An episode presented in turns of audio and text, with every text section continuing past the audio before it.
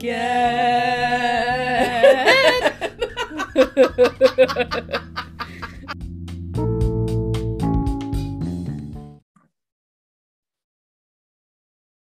Hello. Hello, and welcome to This is the Part I Don't Get with me, Jay. And I, Bay. and this is episode 78. That would be my guess. That would be my I guess. looked it 'cause up. As soon as you started talking, I was like, "Oh shoot! I forgot to look up what num what numbered episode this is." Fi- I figured I wouldn't just leave it to you. I, let me let me check while she's Oh. booting up her old computer, Isn't she so her old grandma computer. yeah, grandma over here. Oh, that's so nice Ooh. of you. But yeah, a 70, 70 78, 70, 70, 77. I sound like I have a stutter.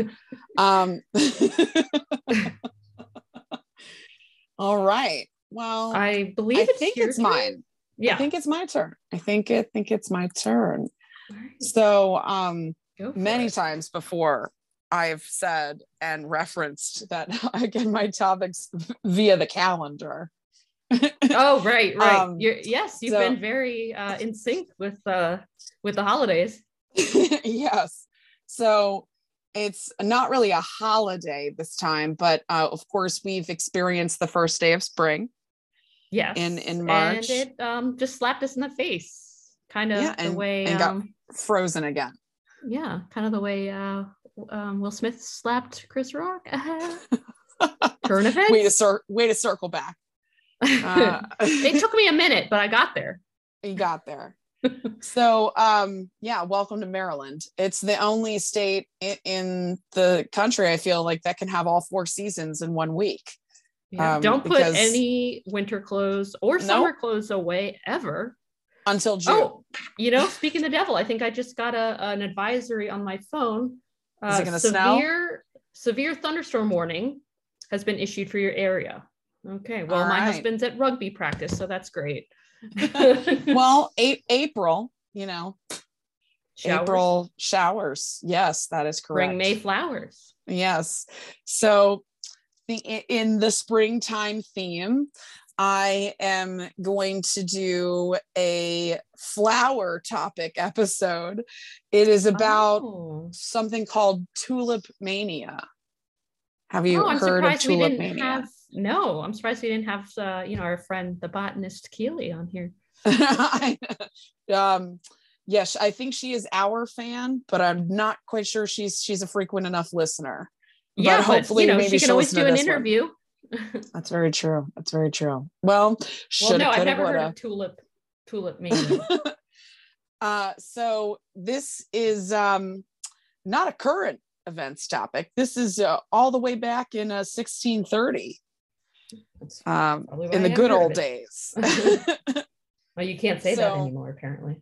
it's really more about economics than it is about flowers that I found out while researching and was like, great.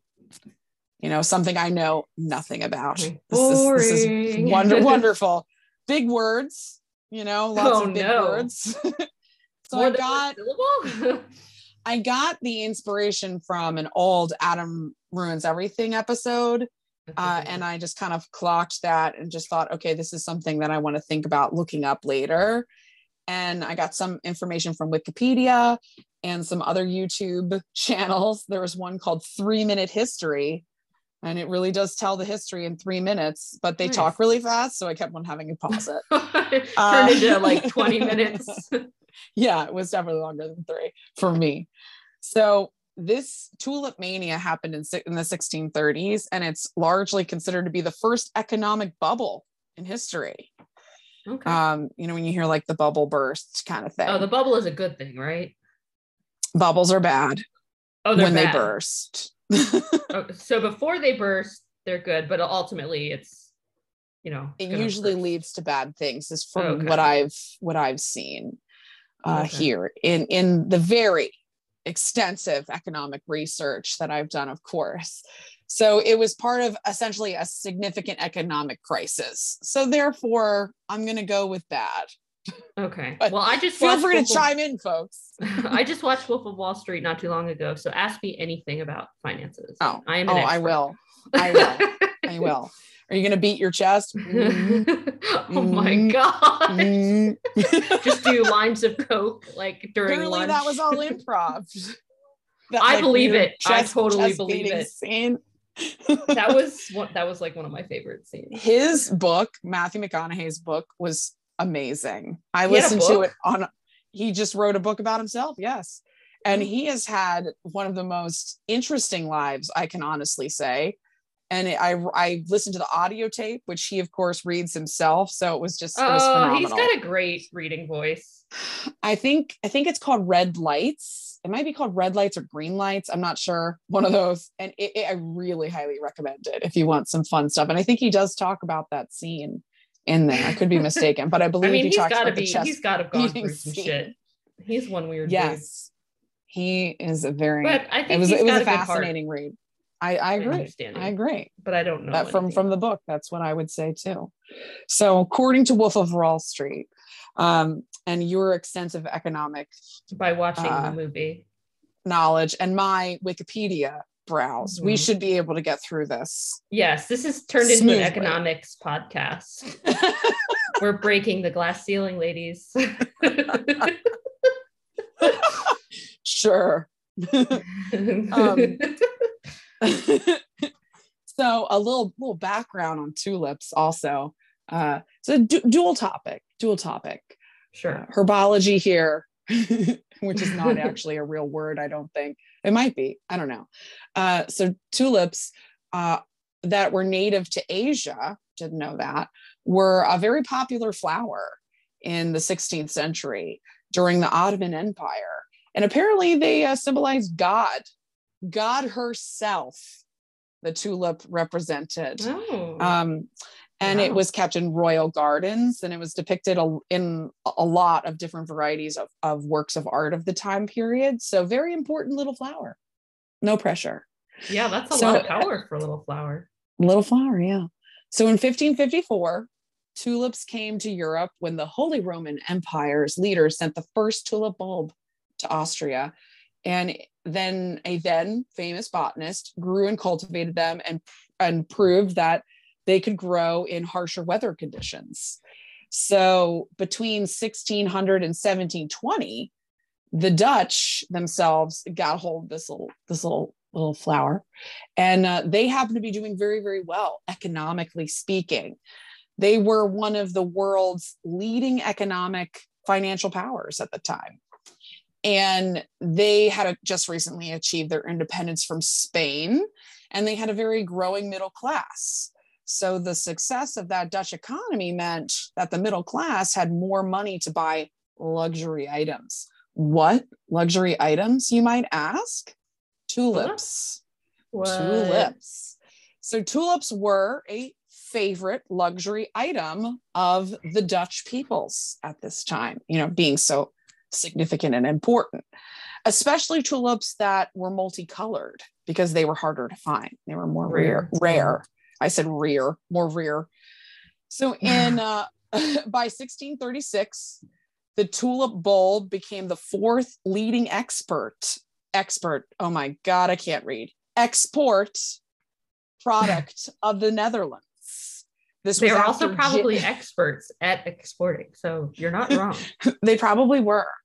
Now, the tulip bulb was the fourth leading export. So this was after gin, herring, and cheese.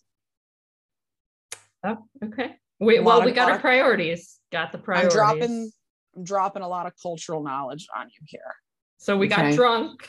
And I think they eat pickled some- herring up there. I think they do. I can't imagine what that smells like.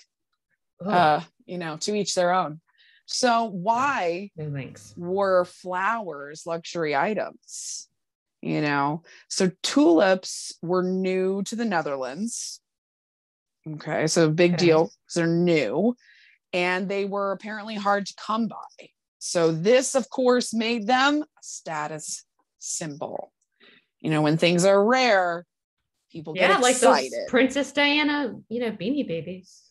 It's funny you should mention that because the Beanie Babies oh. were Oh. mentioned in some of the articles that I read, and it said that you can basically equate the Tulip Mania with the limited edition Beanie Babies. You can. That's how Oh. crazy they were for the tulips, apparently. They had them in a little box, like a plexiglass box. case. like Beauty and the so it's Beast. untouched. the last petal that falls by the end of the season you will tell me you love me so at first tulips were a status symbol but the price and the prices of the tulips remained pretty stable you know they were like oh tulips man those are awesome i want one but the prices for said tulip were just pretty normal right It wasn't But like the- crazy expensive. wasn't crazy expensive. Uh, but it was a luxury item. So you have to imagine it was a little bit more than maybe some gin. average daisy, maybe some cheese. will. Yes. the low lying fruit. no shade to the daisies. no shade to the daisies. Gerber daisies are actually one of my, my favorite flower. Um, so what happened? French, you know, it's always the French. The French Oh merchants started to buy up these tulips Lavash. and and um, they were really, you know, living their their rêve, their dream. We- and uh, so sellers then began to start stockpiling the tulips in the Netherlands and focused more on like the selling process rather than you know growing and cultivating the flower. Right, it became like a factory farm situation, but for Yeah, so they're stockpiling these tulips. They're like, we got to stockpile, almost like what happened with toilet paper and COVID. yeah, You know, we got to get as many of these as we can because these French merchants, they're coming in, they're buying up these tulips, man.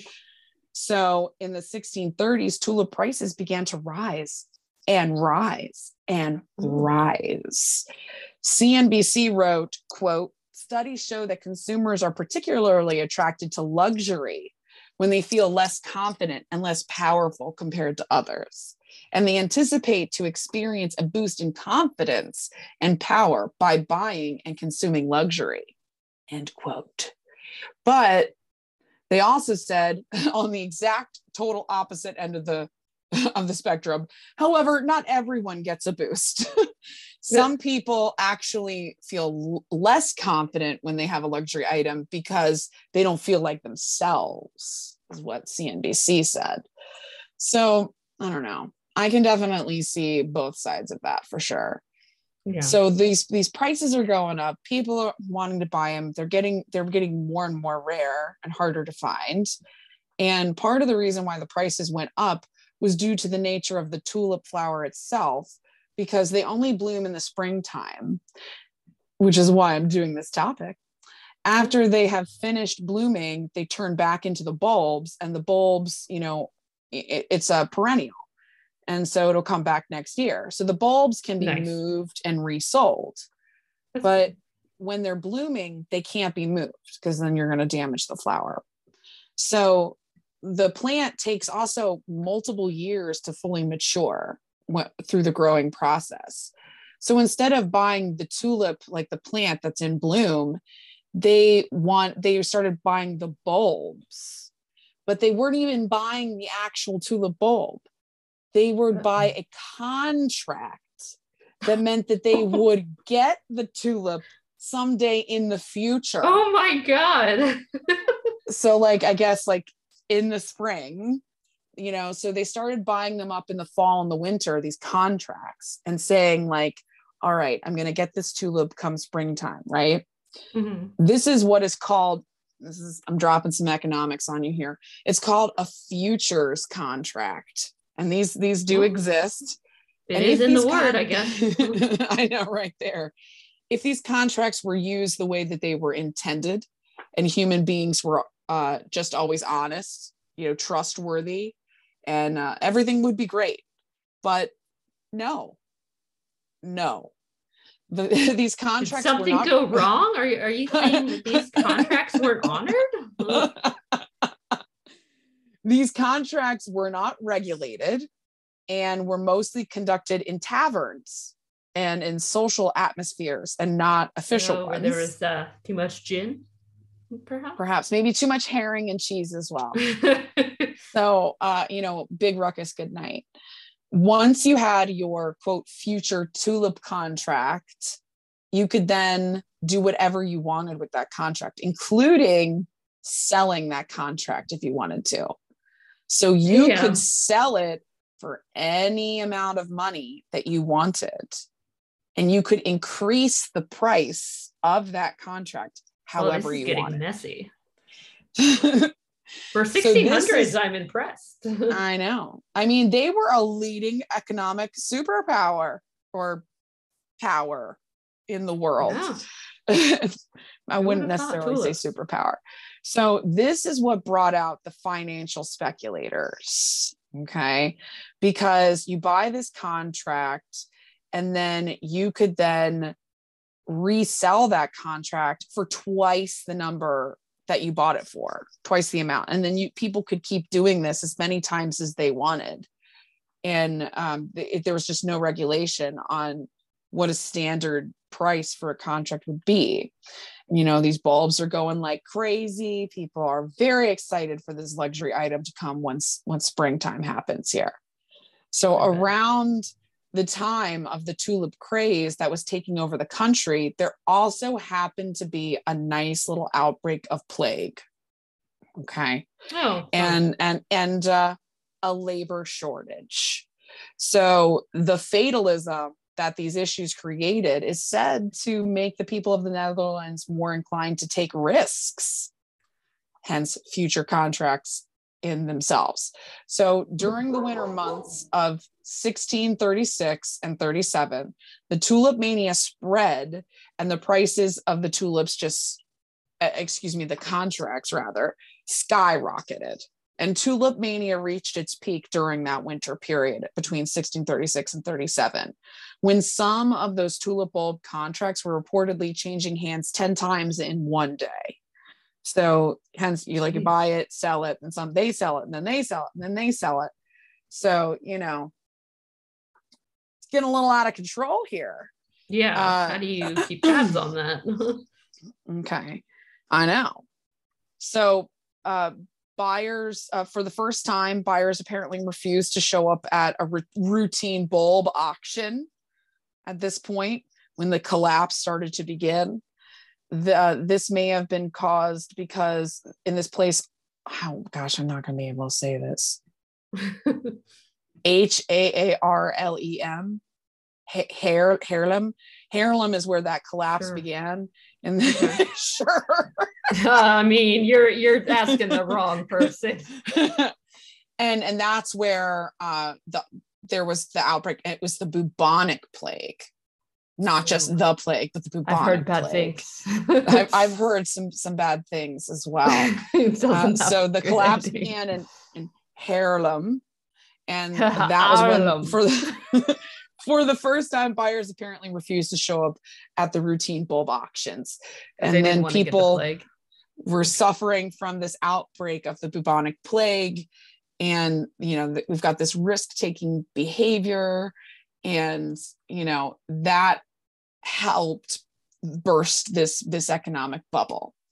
So during this time, a single plant bulb could sell for 2,500 guilders. That's what they call, so they call the, the big bucks guilders, Mhm. or 16 and a half years worth of pay, annual salary. Yikes. So one bulb, one tulip bulb is worth 16 and a half years of your salary. Wow. It's a lot of money for this futures contract. For the contract, you're not even literally looking or holding on to the flower itself, just this piece of paper for to hold the flower one day.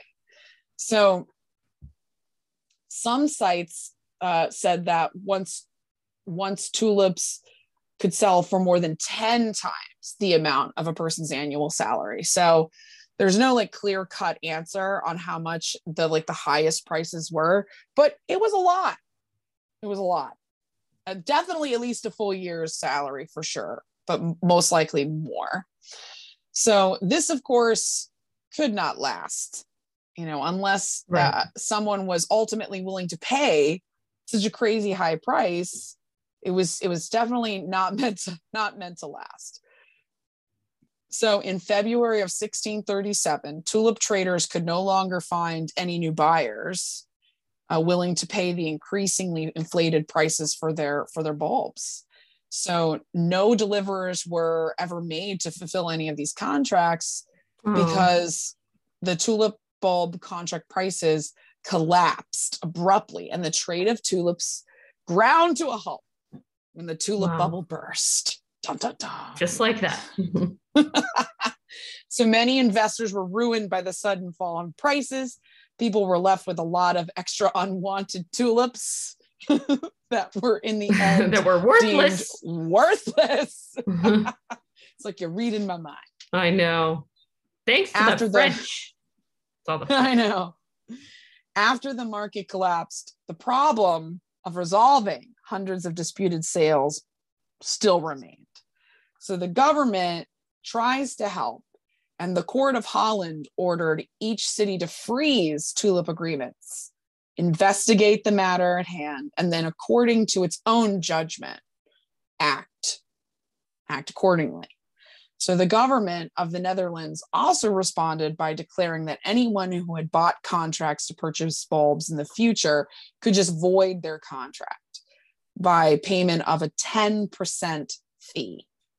So attempts were made to resolve the situation, uh, but of course, these attempts were not successful. They did not satisfy all parties involved. So of course. and it's like you know kind of just faded away after that Uh, it wasn't a whole lot of information about what happened after that but some say you know after doing reading all this stuff watching my little three minute history video and becoming an economist myself obviously, um, through reading wikipedia you know U- wikipedia university uh, then I got to some other articles that were kind of very contradictory and saying that tulip mania wasn't really even a big deal at all. And I was like, what? I just watched video after video and read the, all these things. yeah, they had a you're trying to tell it. me that it wasn't a big deal. I wasted my time on this topic. I know. I was like, well, this is going to be my topic, even if it wasn't that big of a deal. Too late. You already watched a three minute video. I know. My three minute video can never be given back to me. So, Tulip Mania, there's this uh, researcher, Anne Goldgar. Uh, Goldgar's d- did some studies on this and uh, looked up the archived contracts and found that even at its peak, the trade of tulips was conducted almost exclusively by merchants and skilled craftsmen who were already wealthy. And uh, but they weren't members of the nobility but they were already had some money to spend. But we already kind of knew that based on what they had already said about the growing middle class and how they were doing pretty well. So Mhm. to me i don't know if that's i don't know goldgar i'm still still on the fence but uh, any economic fallout from the bubble acco- according to goldgar says was very limited Goldgar identified many prominent buyers and sellers in the market, found fewer than half a dozen who experienced financial troubles in the time period. And even of the, those cases, it wasn't clear that the tulips were necessarily to blame. And so it was a little up in the air of whether or not tulip mania really was all that big, big of a deal. Because although prices had risen, uh, Goldgar was trying to say that money I- i keep thinking of like power rangers goldar yeah, you're right. i keep thinking of that every time i say it so goldgar um said that even though those prices had risen money had not necessarily changed hands between the buyers and the sellers so maybe they were just saying that they were worth 10 years annual salary but nobody ended up buying it because it was such a crazy amount so Goldgar was trying to say that thus the profit profits were never realized for the sellers in the in the end anyway, unless the sellers had made other purchases on credit in expectation of the profits. So the collapse in prices did not cause anyone to lose money. There's a lot of a lot of back and forth on whether or not this was like a big shock or if it just affected a small amount of people. And then i found this other article this guy named peter garber who is a brown university economist like the real deal. Not, not wikipedia university version. Uh, He and he, he said stuff. he said and he's apparently a tulip mania expert i believe oh, he he me. said i know you should have interviewed said- him. he said that tulip mania was not a mania at all, but is explainable by market fundamentals. The explosive increases in the price of tulip bulbs, Garber says, can be explained by supply and demand factors. Rare bulbs were hard to reproduce and in the greatest demand. Thus, rare bulbs tend tended to rise in price. And he also agrees that the bubonic plague would be a, a lot of an influence towards the the mania that's not really mania at all. And uh, he said it is conceivable that like a gambling binge tied to a drinking game and general carousing may have materialized as a response to this plague that was happening at the time and and what they called like the fatalistic point of view and all that risk taking that was happening in the Netherlands. So I don't know. I've read multiple articles and like so many videos talk about this as being like, oh my gosh, it's the first bubble. It was nuts. Tulips were were, were, were the craze. Gold. And then and then after all that, I read like these two different articles that were saying like, eh, it wasn't really that it wasn't of that big of a deal. Looking back, you know. but I mean, like it's cited, um, you know, you know, anyone who's reading about economics through history and learning about that kind of thing, like tulip mania is often brought up. So I don't know. I don't know. I mean, There's a little bit of a misinformation going on there. But this Yeah, is definitely something I don't get. I could never see myself wanting to sell or buy something that expensive that is that small that doesn't serve any purpose other than just being cool and it only blooms for so long, and then you gotta wait. exactly You know, it's granted, so it comes back, but that's then you gotta true water it. But I do love tulips. I think they're very beautiful. that's true and if you've They're ever been to cheap like now, right? Like probably I feel like they're if you've ever been to. Amsterdam or you like you've seen like those those pictures of those giant tulip fields and it's just like you know like from the air and it just looks like stripes of color on the ground and it's just flowers so i mean Like, there's uh, still a thing like in uh, the Wizard thing. of Oz when she goes into that, like yes but those are poppies oh, they have a tulip museum in Am- Amsterdam too. I mean it's a big thing if you just google like tulip fields in so amsterdam pretty. it's it's nuts it i mean like and at this time of year i see these pictures of the tulips all Oh, over the wow. place you know the pictures of this giant fields so that's in the amsterdam that that's in the Oh, amsterdam that's so that's in pretty. I would amsterdam love to go there. i know it would be so fun Gorgeous. but Imagine all Uh. but you know so that was kind of like my inspiration. I was like what's the deal here? It's just some it's just and that's just one just one bulb and you're not even physically holding it. It's just promised to you someday in the future. I would never spend that amount of money on something that's luxury that you can't actually you can't eat you can't eat it Yeah, I mean, there's not can't- much of a use doesn't make you warm. it. I know. Doesn't doesn't give you shelter can help you get from place to and you're not even getting it. You're getting the contract. yeah so it's like a it's like when you're paid to get on the wait list or uh like a pre pre-sale type of thing. Yeah. exactly Although So even then you don't pay up all the money up front.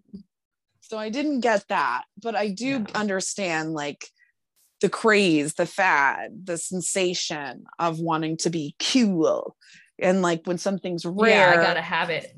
And you gotta have it And just like what we all symbol. experienced with the toilet paper and that wasn't even a status Well, that we literally, I mean, we really did need that.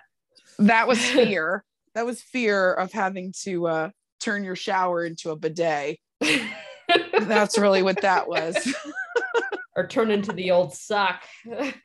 oh yeah that's true that's very Oh. true but yeah, so that was it. That was my topic. All right. Well, Tulip you. That was a nice, uh, perfect spring brightening topic. Um, I know I said I, I was going to go light, but I have another sort of dark one. Not as dark as the, uh, you know, the death penalty stuff. Um, actually, you've you've done something related um, because it is a curse. Um, my topic Yes. is my topic is the Kennedy curse. So I've always Oh, been, um, nice. I've always been interested in this and kind of like, Camelot. That's what they didn't they call them like the Camelot or whatever of Oh. Washington D.C. I don't know. I, I- could be just making. I didn't up. hear about or read that, but I that could be very true. Um, so my uh, sources were uh, a podcast called "Stuff They Don't Want You to Know," Ooh. um, which is actually I, I think we could uh, we could partner with them. They have some good good topics. okay. Um, an episode from July 2018, and then another uh, podcast called Mile Higher. Um, it's like a husband and wife team um, from August 2019, and of course, good old Wikipedia. And um, and then I had some statistics later on that I took from Harvard Risk Management and Audit Services, but it's not as boring as it sounds. so you're an audit expert now. Well, you know, I had to get a, a, a viable source. So I was like, you know, harvard.edu is is good. I mean, you got to trust Harvard, right? Yeah. Um, but anyway, um, so I kind of went back and forth on like whether I believed. Well, I don't really believe in curses to begin with, but like after reading through this, you know, I'm like, damn, that's that's definitely more than bad it's a lot of bad luck.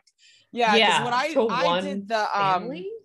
I did the Curse of the Hope Diamond when I did a curse episode. Oh, I thought and- you did. Um, didn't you do the one, the Halloween one for it was was it the Poltergeist? No. The movie. I Yeah. talked about that with you when we did we didn't do it as a topic though.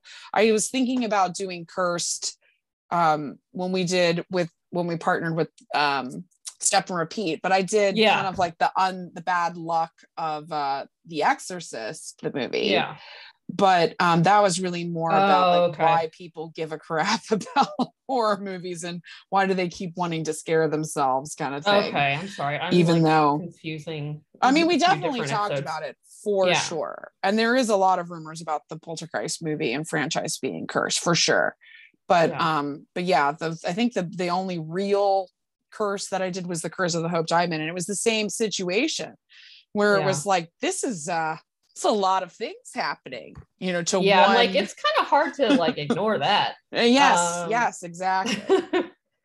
so um, the first Kennedys to come over to the U.S. from Ireland, which they're originally from, um, were Patrick and Bridget Kennedy, um, and they came to the U.S. in 1849. And uh, Patrick worked as a barrel maker, um, also known as a cooper. Fun fact. So there's going to be a lot of, just a warning, there's going to be a lot of names that are juniors, seniors, and like change, like middle name all of a sudden is like the, like there's so many like repeating of names, it gets really confusing. I literally had to look up the family tree because I, I, I was like getting confused. Okay, okay. Sometimes we Um, need a visual.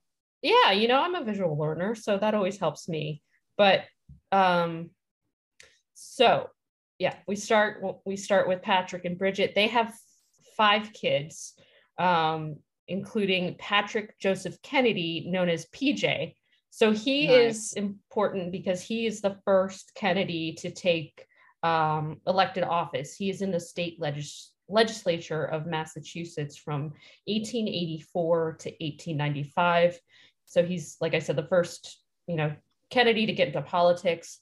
He is the paternal grandfather of john f. Kennedy or jfk Okay. um, and then he has um, several children one of which is joseph who is the father of jfk and many of the others that i'll get into but um, joseph is you know prominent businessman and also a politician Um, however, it's widely suspected that he has ties with the mob.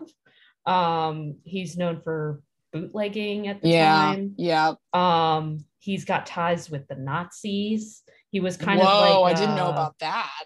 So he was like a Nazi, like appease.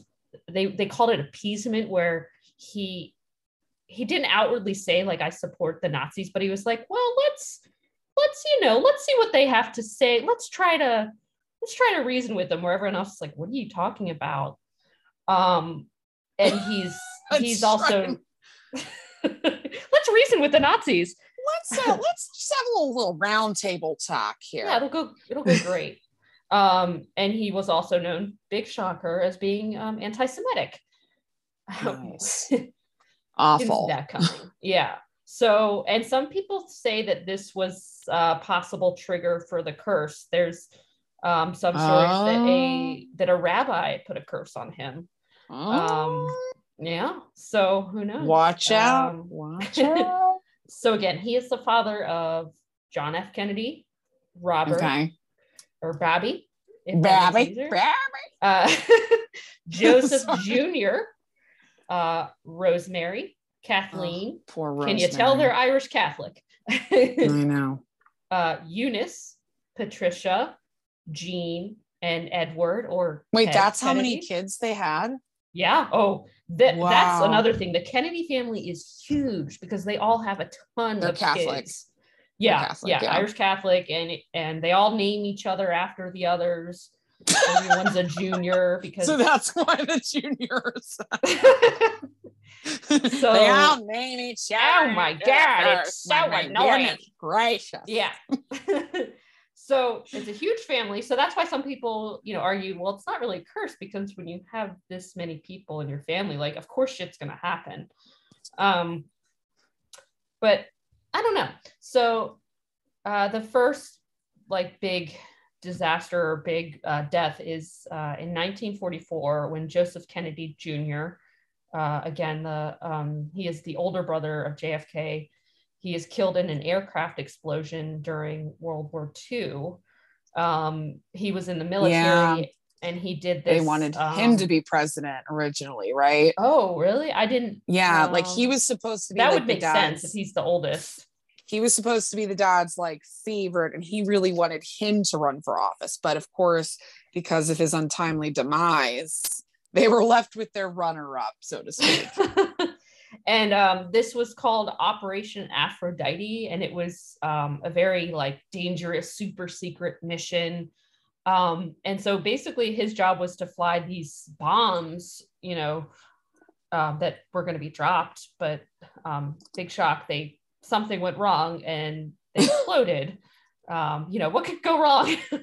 so, they that was in a plane the crash Um, well, yeah, technically it was a plane. so crash. that's so there's multiple plane crashes in the family yeah then. that was the crazy part um but i mean yeah but so the, the although they are actually- rich yeah I'll do into the travel plane via stuff. air yeah yeah i'll get into the plane stuff because i found that interesting um yeah so there was an electrical fault that caused the bombs to explode in the aircraft you know so it instantly killed him Um, then the same year, um, William Cavendish is. Mhm.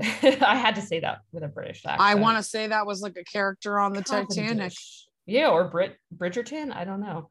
Um, so he is the newlywed husband of Kathleen Kennedy. Um, he was fatally shot by a German sniper, also during the war. And okay then not that outrageous but yeah, okay. yeah. But uh, four years later, his wife, Kathleen Kennedy or Cavendish, um, again, this is JFK's sister. Mm-hmm. Um, sorry, I got distracted by an ant.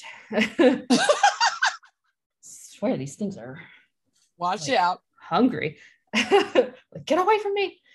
Um, so Kathleen Kennedy or Cavendish uh, is William's wife. She dies in, you guessed it, a plane crash um, in Wow. France. Yeah. Um, so then we uh, jump to, I try to go in chronological order. Um, makes sense makes sense. yeah. Um, Solid choice, narrative. yeah, you know, just a linear pattern.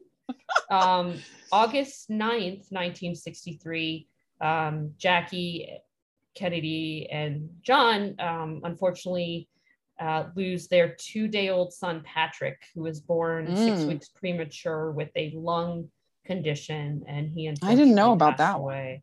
Yeah. And then she also, I think before that, they said she had, she delivered a stillbirth. So Mm, um, uh, the trauma of that. I um, know this that poor yeah. woman. She went through quite a bit Oh, in her lifetime. yeah and a few months later in november uh, 1963 um, as we all know jfk was assassinated while riding through dallas in a convertible um, lee harvey oswald uh, was the one that was convicted or I guess accused. Allegedly. yes um, and then he was uh, gunned knoll. down two days later and of course Mhm, huge mhm, mhm. conspiracy. Uh, everyone is kind of like, um, something doesn't add up. This is the part we don't get. They even brought that up in the Umbrella Academy TV Oh, show. really? There's been so many spoofs off of that. I mean, that that could be in pop culture. In itself, sure. I know, but I mean, goodness gracious, that would be so much information. Oh my god! And then I'd be afraid of like somebody coming after me. Yeah. what if I find the answer? No, I know. on. Wikipedia. Know. yes, exactly. Wikipedia University. Bay and Jay solve the mystery Uncover. of JFK. um, I am just. You are God, so clever. tonight. I mean, goodness gracious. this podcast would go viral. I know.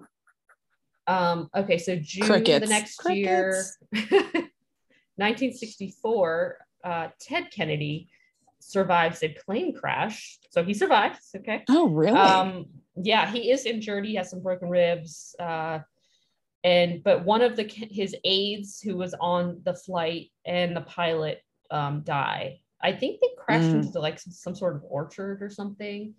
Mm. Um, and we all know about that Chappaquiddick. Yep, get into Mhm. that. Get into Mm. that.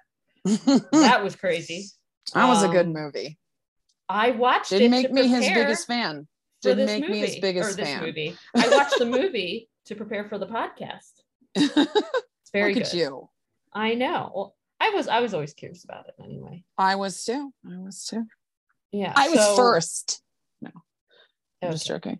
I'm just, Uh, I'm just joking. In 1968, um, Robert F. Kennedy, JFK's brother, is um, assassinated after winning the California Democa- Democratic primary for uh, U.S. Senate. He's 38 years old, um, and this was right after he had been calling for more of an investigation into JFK's assassination.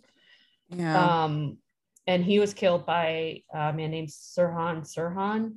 Um, now, did you it- watch that movie? I did not. The movie Uh, I think with I- Anthony Hopkins. is I that believe. the one with uh, uh, Leslo? or is that I don't know. else? Maybe. Yeah, because they were in like Or, a um, hotel. Yeah, and uh, that came out when we were like in college. yeah, and it had um. I think it was RFK. I think was the name of the movie. Oh, okay, well, because there was the one called Bobby that I'm thinking. Oh no, of. maybe that's that's what it is. Because I remember I actually had that poster hanging up in my dorm room because Oh, I got wow. it for free. Oh, okay. I was like, you really liked that movie. I No. guess. No, not that much. I just I had so many movie posters for free, and that was just one of the ones I liked because it had so many good actors in it.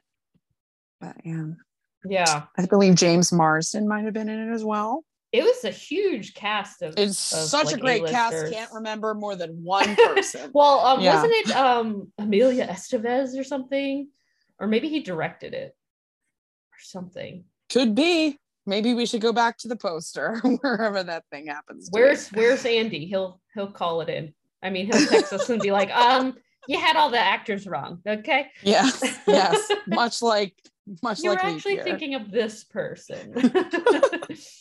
Yeah, we should not trust me when it comes to actors in a movie ever again. Apparently, me neither.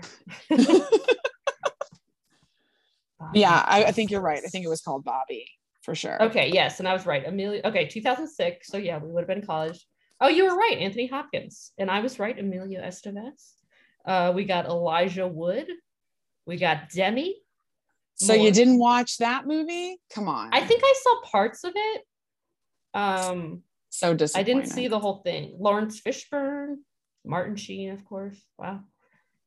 Um, yeah. So, um, he unfortunately is is killed by this man, Sirhan Sirhan, who doesn't really. Ooh, Demi Moore he, was in it too. Yeah, I said that already. Thanks for Sharon Stone. Sorry. Sorry. Yeah.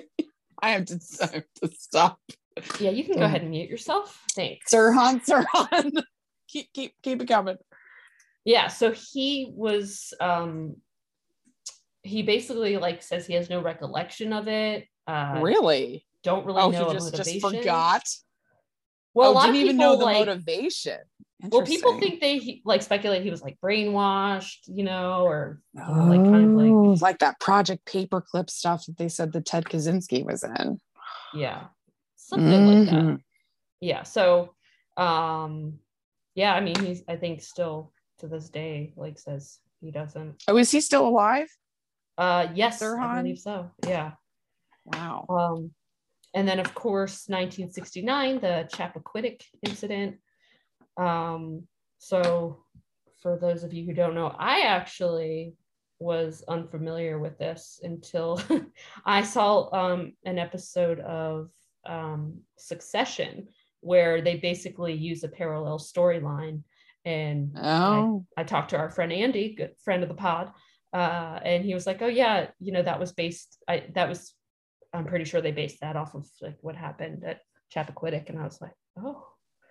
Um, yeah, so basically, um, Ted Kennedy is a U.S. senator at this point. This is, you know, not you know not long after his his um, both of his brothers have been assassinated, um, and he is in um, Martha's Vineyard uh, on this island called Chappaquiddick Island for a sailing uh, tournament with his family. And he would have been like the third runner up. Oh yeah, he was he was in line to be president. You know, the father was kind of grooming him for that.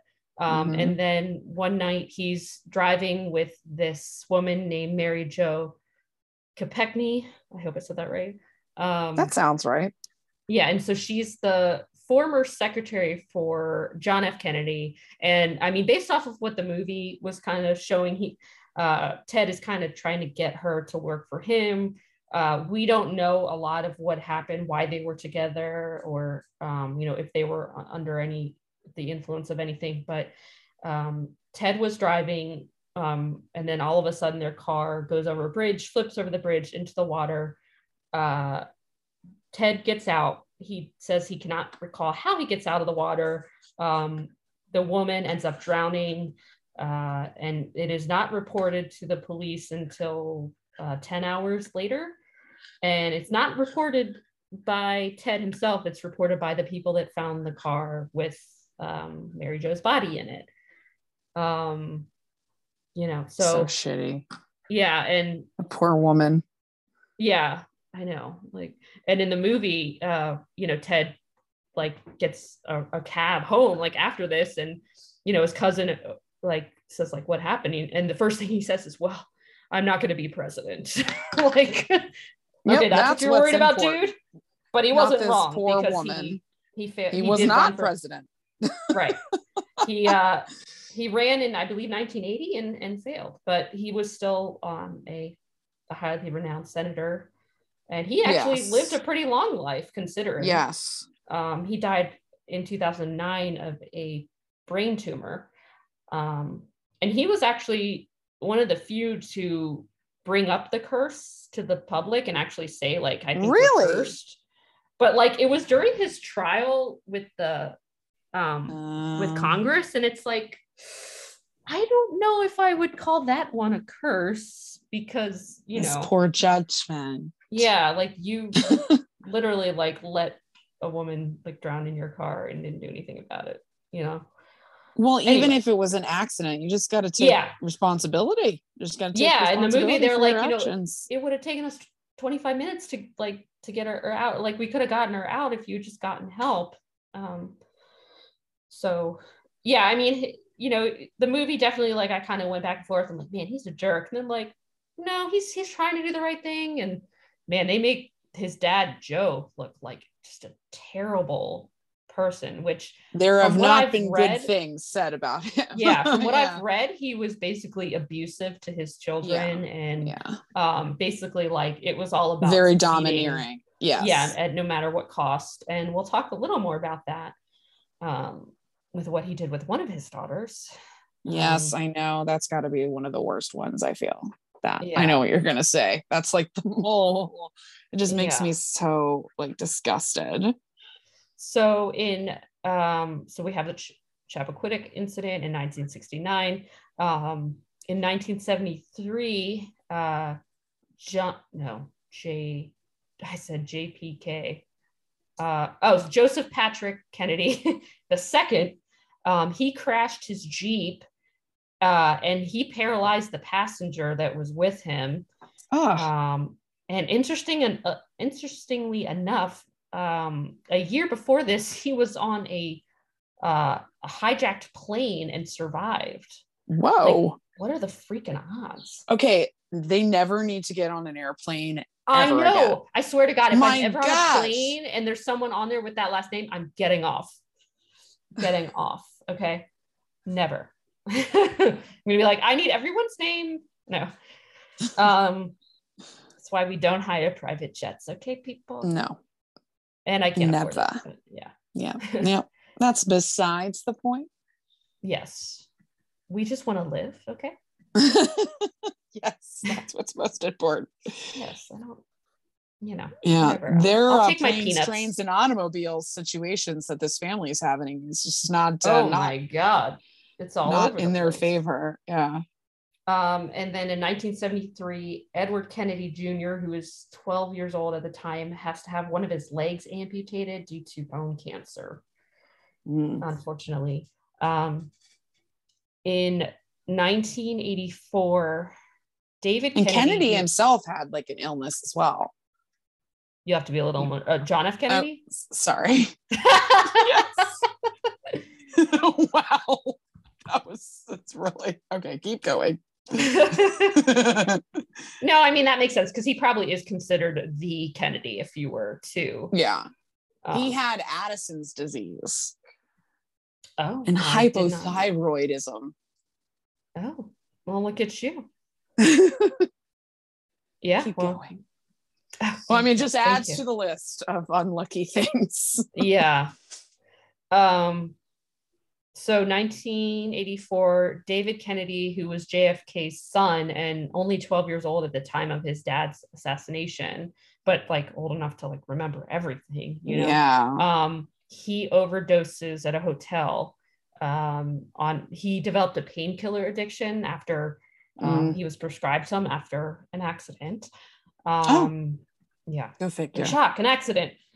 I was trying to figure out what the a- accident was, but it didn't really say. Mm. Um, and then 1991, William Kennedy Smith is arrested and charged for rape.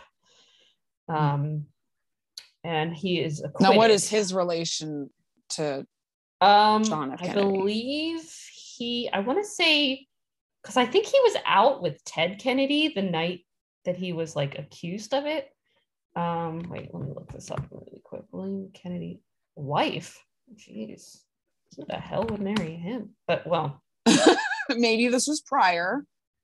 Yeah, he looks creepy.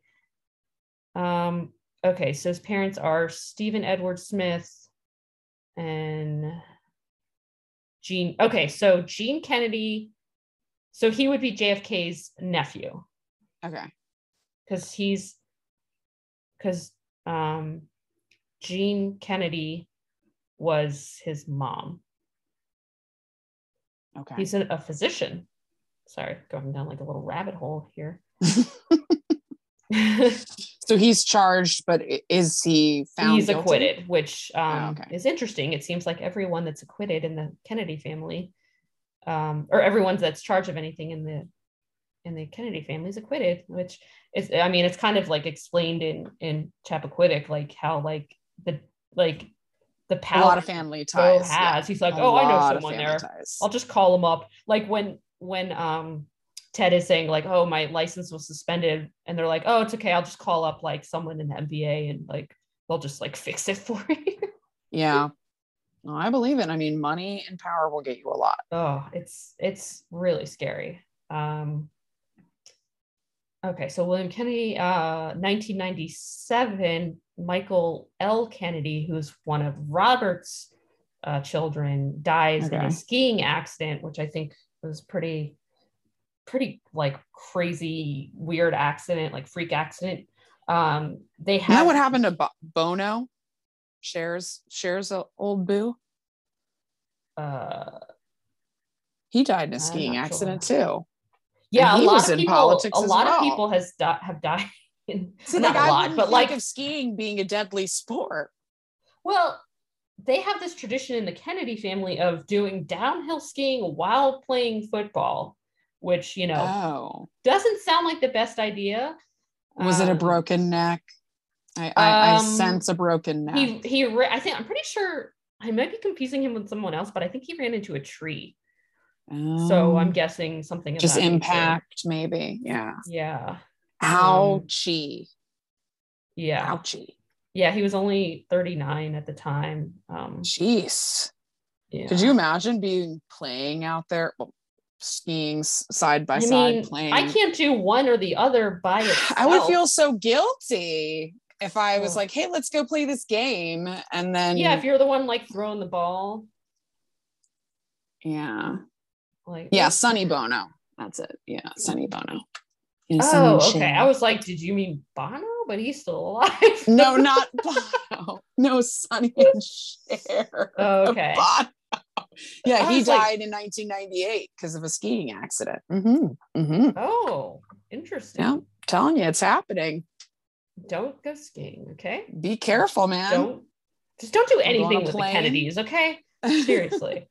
but I mean, Um, that, that was unrelated, but yes. So let's see. Um, yeah, so he dies from the skiing slash football. And then in 1999, JFK Jr., John's son, is on other son is on his way to Martha's Vineyard, uh, I believe for a wedding, and he uh, he's flying the plane. They're flying at night. Um, unfortunately, they it's a small plane. The plane um, crashes into the ocean, and him and his wife and sister-in-law are all killed. Um, I remember when that happened. Do you remember when that happened? I because I didn't really know very much about him or anything, but I remember like all these older people saying, "Oh, he was so cute. yes, He my, was yeah, so good looking. He was so good looking." I and remember just seeing always his wondering- picture everywhere. If he was going to get into politics too, I'm but sure, I I didn't really see that in, his future. But I didn't really know very much about him. But Yeah. Um, He it was looks like so he attractive. lawyer. Yeah, I mean, uh, most of the Kennedys were pretty, you Were know, good not looking. terrible Mhm. looking. Um, another thing Yeah. that money will get you, good Yeah. plastic surgeon. yeah. So, um, so Rosemary Kennedy, which is one of the um the he's excuse me, she's the sister, one of the sisters of John uh, Kennedy. Um, you know, she has an intellectual disability. Mhm. Um, but it's kind of speculated like how disabled, quote unquote, she really was. Like it was reported that she was assertive and rebellious and, you know, had like mood swings, which I'm like, to me, that's like any teenager. Um, I mean, I'm sure she probably had something, but, um, you know, her dad was afraid that she was going to like ruin the family name. yeah. So at um, when she was age 23 in 1941, she was given a prefrontal lobotomy. So basically, part of her I can't brain believe was she was that old. She was that Yeah. old. She, Yeah. And I'm guessing they just like kind of made her do it. Yeah, that I I can only imagine this. She had no consent whatsoever to this. I mean, who in the world would agree? Or if she did have consent, she didn't know what she was consenting to. Yeah, or if they told her So wasn't something, you know. informed. Yeah. yeah i Yeah. Um, and it diminished her capacity to the functioning of a toddler. Yeah, I Just- heard that. ugh, that was the worst. See, that one I feel like is just like so awful. Who Right. would do that to their child? She- Yeah. So she ended up so much worse off. I mean, I know Yeah, that there was a time when people thought lobotomies were like the cure all. yeah, but it's like, But, like, on. Like, You're going to go into this person's brain without having like enough research to back that up. Yeah, it's like, just clearly wasn't. you just wanted to like make it so you could control her and throw her in an institution, which Mhm. is exactly Is that what what's happened. happening? Yeah. Yeah, she passed away in 2005. I mean, she was like in her 80s, but it's like, you know, the quality of life was must have been terrible. Um and then some some other wonderful events. Actually, my topics have now crossed paths because um in 2002, Michael Skakel, um, who is the nephew of Robert Kennedy's widow, Ethel, um, so no blood relation, but uh, through marriage, he is convicted of bludgeoning neighbor Martha Moxley to death. Mhm. And um, this happened in 1975. Um, This was during, uh, and, and it crosses over the topic I did about the um, the the can't the the teenager um, like quote unquote. Oh yeah, did he go camps. there? Yeah, and that's kind of what got him charged because he was in one of the groups and like he admitted to killing her. Um Yeah. but big they shock. made a great made for TV movie called Murder in Greenwich that I've seen like five times based on that whole thing. Yeah, but It, oh gosh.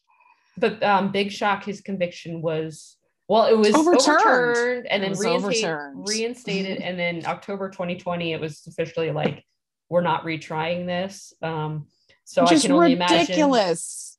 yeah. Ugh. I can only imagine who they must have known in, you know, in the court. True, like, hey, true. Because they were very wealthy on their own, even without the Kennedy fortune. Oh, the um, the Skakels.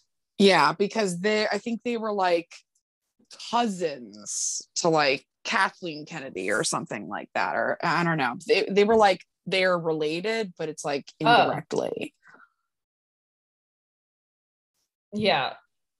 So he's the nephew of Robert Kennedy's widow, Ethel. Yeah. So I think Oh, it's only Ethel, by okay, not marriage. Kathleen. Yeah, Yeah. But anyway, I mean, either way, they don't it they don't want their name tarnished. So it's like okay, it adds to it for sure. That the whole idea of the curse for sure. Yeah. Um, so 2011, Kara Kennedy, who is the oldest daughter of Ted Kennedy, survives lung cancer only to die of a heart attack at age 51 while working out at a gym. Ugh. So that's a bummer. Um, there are speculations that she may ha- she might have overdosed or had some sort of addiction, though. Um, not that that like makes it okay, but um, their addiction was definitely like something that that you know was running rampant through the Yeah, I mean The they're Irish family. Catholic, so yeah. There's statistically also, there's a lot of Yeah. drinkers. yeah seriously um and then um in 2012 mary richardson kennedy who is i forget how she's related to jfk um she commits suicide in new york um she like hangs herself on her own property unfortunately um and then Saoirse Kennedy Hill has an accidental overdose in 2019. She's only 22. Um, and then the most recent was uh, Maeve Kennedy McKean, who is RFK's granddaughter, uh, Robert Kennedy's granddaughter. Um, also, um, when I looked her up, she's she's also the daughter of Kathleen Kennedy Townsend, who was Maryland's lieutenant governor for a while. Um, Hmm. so she was uh, canoeing in the Chesapeake Bay with her eight year old son, Gideon, and they disappeared. Um, and then four days later, her body was found. And then two days after that, her son's body was found. Um, It's believed that she went after like a ball that he had, and like they, I guess, the current kind of swept them up. Um, In the Chesapeake Oh. Bay? I, yeah, I was a little surprised about that too. Um, But I mean, I guess, you know, if you're really far out there, they're in a yeah, canoe. or yeah, or if like yeah, for some reason you can't get back to your canoe and then your arms get tired from swimming. Yeah, that's yeah, just that's awful. Yeah, so there there were a lot of articles, not a lot, but um a few articles I read that said that like pretty much like all the Kennedys were or at least all the men were like um you know they cheated on their wife like JFK like well we all know like Marilyn Marilyn Monroe um but he had like several girlfriends apparently Oh, I'm sure. um I'm sure. yeah they would have like parties and people would just be like walking around naked um there was like there's a lot of speculation that they were like in the illuminati and things like that hmm so you know there's a lot of when you have that much money and power god only knows you know nothing's really off the table Absolute Um, power corrupts absolutely. Yeah so there's you know there's different theories obviously about why the curse started. Um, the rabbi thing is one of them and then you know what joe joseph did to rosemary was another like possible trigger for the curse people believed. Um but you know it's i so when i first like read about it i was like well you know they take a lot of private planes. Yes. um and those are more likely to crash so i looked up the statistics just to see Oh, look um, at you, yeah, little yeah. investigator. I did. Um, so the FAA, the, the Federal Aviation Administration, and Department of Transportation said that over the past 20 years, private planes crashed 9.4 times more, and chartered planes crashed 32 times more than commercial airlines. Um, so that's quite a big difference, and they're they're on, you know, private planes pretty much all the time and they're flying back and forth just like it's an everyday thing so i think that's part of the reason why you know you could argue that it's not really a curse it's just like you know you Statistics. yeah although i i feel like even statistically it probably happened more to them than than Yeah. others um one of the reasons why the commercial planes are um are safer is because the pilots have to go through way more training uh yeah, makes sense. yeah they're better at withstanding harsh weather and um, there's way more safety measures taken um, in terms of like uh, i think there's like two different or there's there's like you know kind of redundancy in terms of like safety like if, if something goes out in in a plane a commercial plane then there'll be a backup and then a backup to the backup type of thing Yeah. Whereas, you know, little planes, they don't have that, um, they don't have that type of safety in place. Mhm. And yeah, so, you know, and you're flying your own plane and, and these, I don't know, it seems like these people kind of thought they were invincible. yeah, that's and the they thing. Literally got away like with everything. with their with their ties, their power, their politics, and their money.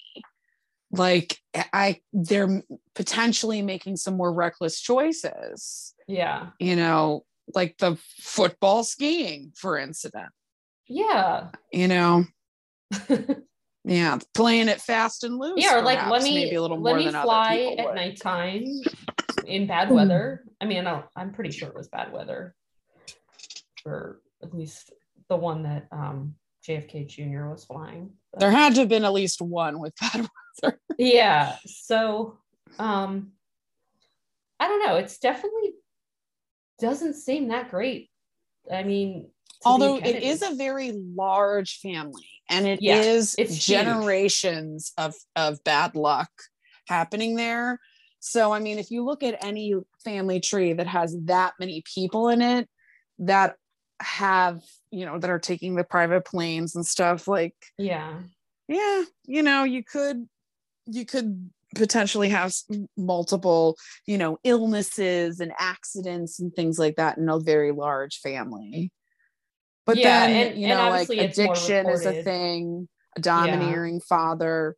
They're in the public eye, so there might have been some some double dealing, you know, some bad, some maybe some someone wanted to you know bump a couple of them off or something. Yeah, and if you got if you got ties to the mob, like yeah God only knows. Like, who you're who you're interacting with, yeah, yeah, or who you like- potentially pissed off. yeah, it's kind of like you don't want to be them, but you also don't want to be up against them. Yeah, or like you know have anything to do with like trying to um expose them so yeah. yeah I, I don't know what do you, what do you think what's your final final feeling I think it might be a little bit of both. yeah. I think just statistically, you know, it's not in their favor. Big family, public eye, you know, playing it fast and loose, you know, being, you know, like reckless potentially reckless or risk takers, yeah all the private planes and private transportation in general. And Yeah. you know, they're they're not home buddies. You know, they're they're they're, they're getting out there, you know. Yeah. and then there's the lifestyle, you know, just of what they're living. So I feel like they're definitely more likely to meet some sort of accidental end. For example, they can afford to ski. You know, like Yeah. they're going on boats, they're going on planes, they're going on trips and traveling and stuff. They go into the vineyard for crying out loud. They got to go to Martha's Vineyard Martha's Vineyard. So, you know, yeah well that I don't know. that was the uh the topic um That's a good one. Yeah, I've always been curious about like how many how many people were involved. But like you said, it the, the family is very big. So and we don't hear about like, you know, oh, this person lived a normal life under the radar, you know. Yeah. we only Who hear about the how many, stuff. you know, how many just made it out alive, Yeah. you know, But, with no issues. You know, this is why we don't make deals with Nazis. That's all I have to say. Or give our kids frontal lobotomies. and I isn't there it- like the Grey Gardens people too? They were related to Jackie O. So that's kind of like a bad Jackie Onassis. So that's through marriage, but still Yeah. Mm. another great HBO movie. Grey Oh, Gardens, Drew. Barrymore. oh, good old Drew. She's got her little daytime talk show now. hmm Yeah. That was good. That was really good. I really, I've always wanted to look that up, but that is quite a quite a family tree, quite a family tree to dive into for sure. Right. Can you imagine the reunions? Oh my goodness gracious, we need a whole venue. yeah. All right, well, right. we will catch y'all later the next time. Check us out on uh, Gmail and the part I don't get, and email us any of your quandaries, and mm-hmm. Facebook and Instagram on. And this is the part I don't get. And till next time. Have a good night. Till next time. Bye.